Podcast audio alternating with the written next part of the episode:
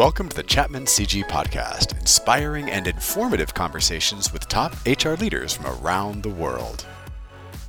Digital has changed everything from the way we shop for our groceries to the way we listen to our favorite music and watch our favorite TV shows. It can seem like newer, smaller, more agile organizations have an easier time adapting to the ever changing external market pressures. But how do larger, more established organizations cope? What's the profile of the leaders who steer organizations with multiple lines of business operating in emerging and developed markets through the seas of constant change? Here this afternoon to talk about IBM's leadership framework is Gary Kildare, Chief Human Resources Officer at IBM in Europe. Gary, um, you're over in Madrid, in Spain, I believe. Thanks, thanks for joining us. Delighted to join you, Matt, and thank you very much for inviting me. So since I last saw you in New York, you've moved on to the, the next journey of your career. Take us through your, your, your role now, and I guess what, what's led you to uh, to this point. Um, I mean, I've had a long career, and most of it has been with um, IBM. And one of the things that uh, has been, you know, fortunate for me, and I've been lucky enough to have, is the chance to work in different businesses, different countries, um, to spend some of the time in our uh, headquarters in New York, to spend some of our time in some of the other uh, uh units and areas of the business. And uh, really, over over more than 25 years, um, I've had the chance to be uh, part of, of uh, hopefully some of the big changes that IBM has been making. Um, and my return to Europe just about 12 months or so ago um, has given me the chance to uh, you know to reconnect with lots of the colleagues and friends I know over here, and to spend a little bit more time in more detail um, on what IBM is trying to do in Europe, and most of that. Um, is following what we're doing globally. And in your opening, Matt, you mentioned about digital. And I mean, we can call it many different things, digital being just one um, of the words used to describe it. But there's absolutely no question it's having a profound effect on our world, um, having a profound effect on the way that business is being done, the way that uh, companies, uh, organizations interact, the way that we as ordinary uh, customers or clients uh, uh, on an individual basis interact.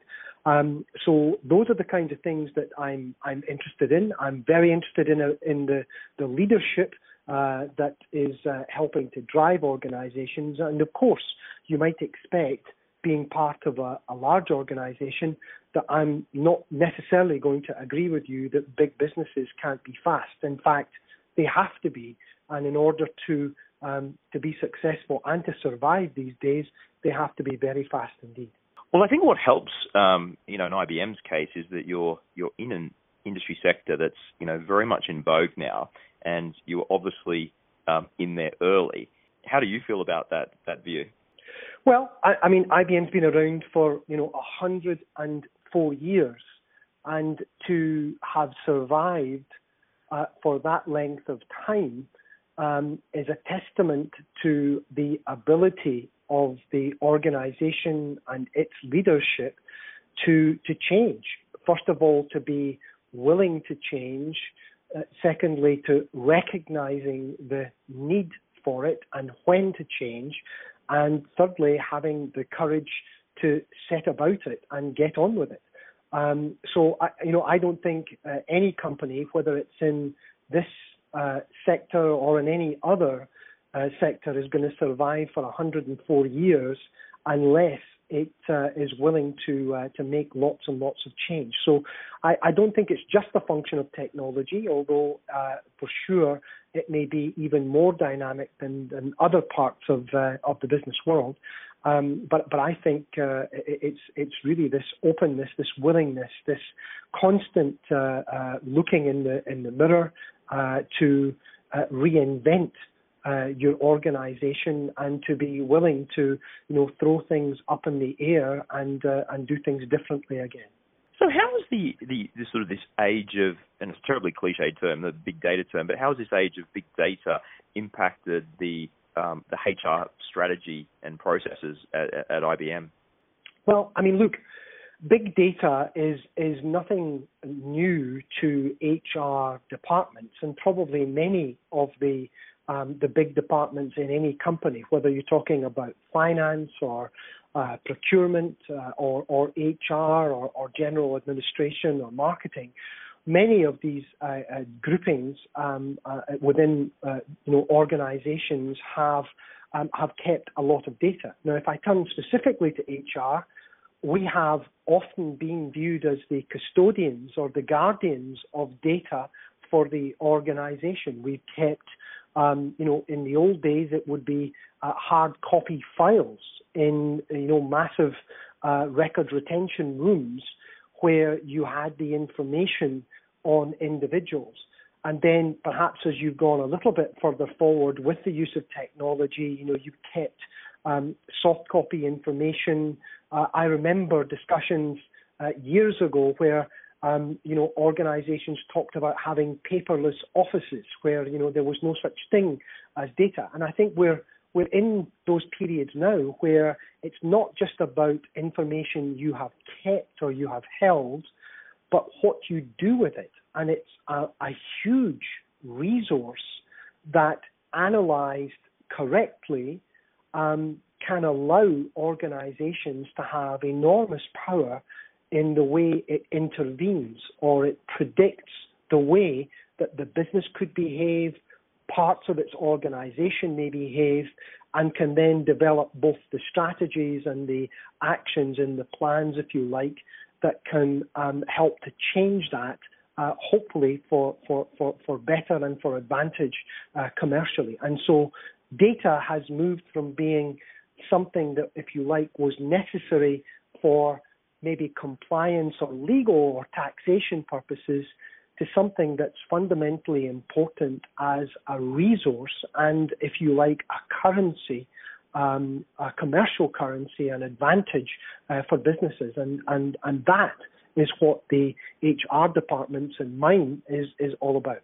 And so, how has that changed the the business's perception of the value the, the, the HR team can can provide? Well, I mean, if you often HR was a department or a group that our line clients would come to to ask for help or to ask for information. And increasingly, I find our line clients coming to us now asking for our help on a problem, on a difficulty, on a business uh, issue. And so what they're looking for now isn't an information response, but a solution response, something that is a, a recommendation, um, a suggestion, uh, a proposal that they can uh, that we can work with them on or collaborate with them on and implement that allows them to solve a problem. And I give you maybe just a couple of for instances. You know, um, everyone is concerned about recruiting talent, um, but the question for businesses is, you know, how do I make sure that my um, uh, foray into recruiting is going to be more successful than perhaps others who are also looking to, to, to recruit particular groups of skills or particular talent. So through working with what's been successful in the past and understanding about what things and what skills and what capabilities people need in the future, then you can develop the, the proposals, the interventions, the recommendations on where to recruit. Not just where in terms of markets in the world, but from which particular pools of labour, which skill groupings are going to be more successful. So using your data, your analytics, you know, the, the, the information that you've got to build the plans that allow you to solve those problems is clearly the way the way ahead. And then if I take another small example, you know, organizations can periodically suffer from what's known as uh, as retention or, or, attrition risks, maybe where particular groups of people are more vulnerable to um, what's offered on the outside on the market or in other areas and maybe you're finding that some of those people are, are, are, are leaving or they're leaving when you don't want them to leave or they're leaving uh, in, in particular parts of your organization you don't want them to leave. Well, the past has been about dealing with those issues as they became known. But today, and it's very, very current, you can actually predict where some of that attrition may happen. And rather than have it happen and then deal with it, you can take action knowing where it might occur to avoid it in the very first place and to make savings in your organization, to save recruiting, um, to help target perhaps your very precious compensation spend in the right way, and really to preserve that talent in your organization. So these are kind of very practical ways and very pragmatic ways in which you know you're helping to solve problems and bring solutions rather than just dealing with tactical issues every day. So I understand, you know, with the um, the younger generation of talent coming to HR, you know, in general, they're they're they're they're well equipped with um, you know technological skills and, and, analytical skills. How have you found it around um, some of the, the, the older timers, so to speak, and, and, and, and people where you know data as a backbone to HR hasn't always been um, necessarily the, the, the key to success. So how how have you sort of built this um, data minded approach to um, smart HR decision making in IBM? Well, clearly it's using technology. So it is using analytics techniques. I mean, we're a technology business. Um, and it's also using social uh, means. I mean, um, I think again in your introduction you talk about digital, but one of the biggest biggest shifts that I see occurring in the marketplace is that it's the rise of social, um, and what you're seeing is um, people very concerned with their social presence, their social reputation. That's at an individual level, but it's also at a, a business level and at an organization level. So, um, you know, using uh, uh, social to be able to identify, you know, patterns that are there, whether it's through surveys that you've had or engagement that you've had is another dimension. And uh, let me answer your question and not not just um, go off on a, a, tangent here, Matt. So I mean, you're asking about sort of generational groups. I mean, the first thing I would observe is I honestly do not see the um, the kind of uh, war or difficulties between different generational groups. Um, is that right? Organi- absolutely. I mean, our organization probably has something like four uh, generations in the workplace at any uh, uh, time. There are others that I know that probably have five. And I think about it in many ways like families, where you know you have uh, parents and grandparents and aunts and uncles and children and cousins, etc.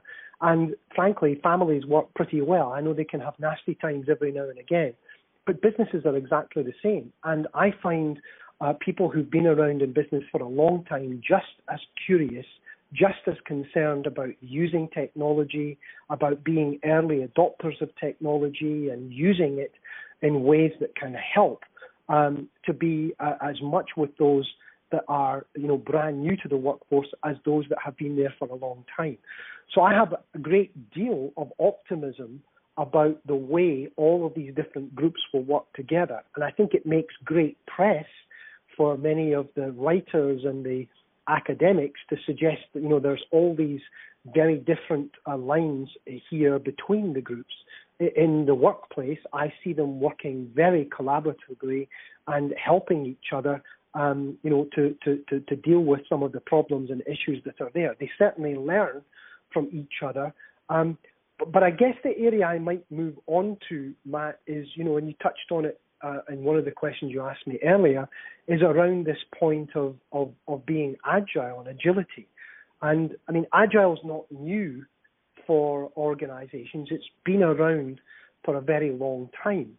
But, but it is about having leaders that are willing to help teach new ways of solving problems. And that falls squarely into this whole digital uh, agenda and digital arena we're talking about.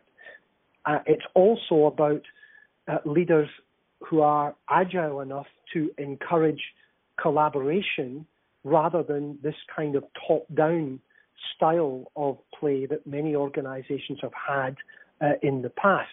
It's about encouraging discussion of processes, not just acceptance of them, and thinking in a progressive way about how you evolve to get more growth and about accepting and managing risk and also non-traditional thinking. So I mean there is a, a kind of view around there I guess I've got from IBM that you know if if we're going to be successful and continue to be successful then we've got to you know scan the horizon um, embrace imperfect data or data uh, look at what the root causes and, and, and issues are, challenging the status quo, and be willing to act. So this kind of sensing and acting about what's going on is is, is something I see as critical. I, I touched on something earlier about IBM's history that I would say is important to its future, which is about disruption and being willing to challenge assumptions uh, and challenge unproductive patterns and, and, and tell the uncomfortable truth and push it there and test what the possibilities and alternatives could be. And then the two other areas I see being important are this whole notion of co-creation, which echoes, I think, what we're talking about across all of these different generational groups. We have to work together to be bold, but think about common cause and common purpose, work with our clients, work with our partners, our ecosystems as co-creators in order to make complex problems more simple and then to scale sort of solutions. And the last thing I'd add is about showing a lot more trust and empowerment and accountability in teams so that we need to amplify and boost the way that our teams are working, give them the permission to do great things, enable them to work in virtual teams as well as physical teams, and uh, you know help to coach them and stretch them so that the future becomes successful. And that was Gary Kildare, Regional Chief Human Resources Officer at IBM in Europe, talking about IBM's digital future.